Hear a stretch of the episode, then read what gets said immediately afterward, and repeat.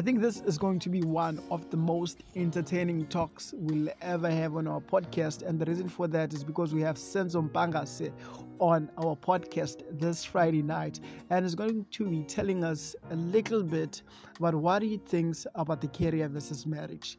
And for me, I think it's going to be very interesting because I'm not married yet and I'm planning to get married um, five years from now. And career has been always a thing for me and you know the brand of me.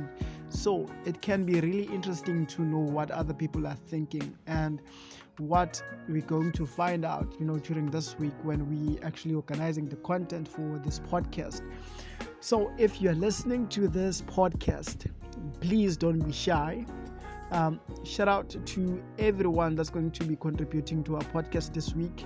Uh, shout out to everyone that is listening to this uh, podcast. Hey, Baby Daddy family. And lastly, I just want to say this join us this Friday at 9 p.m. when we talk about career versus marriage.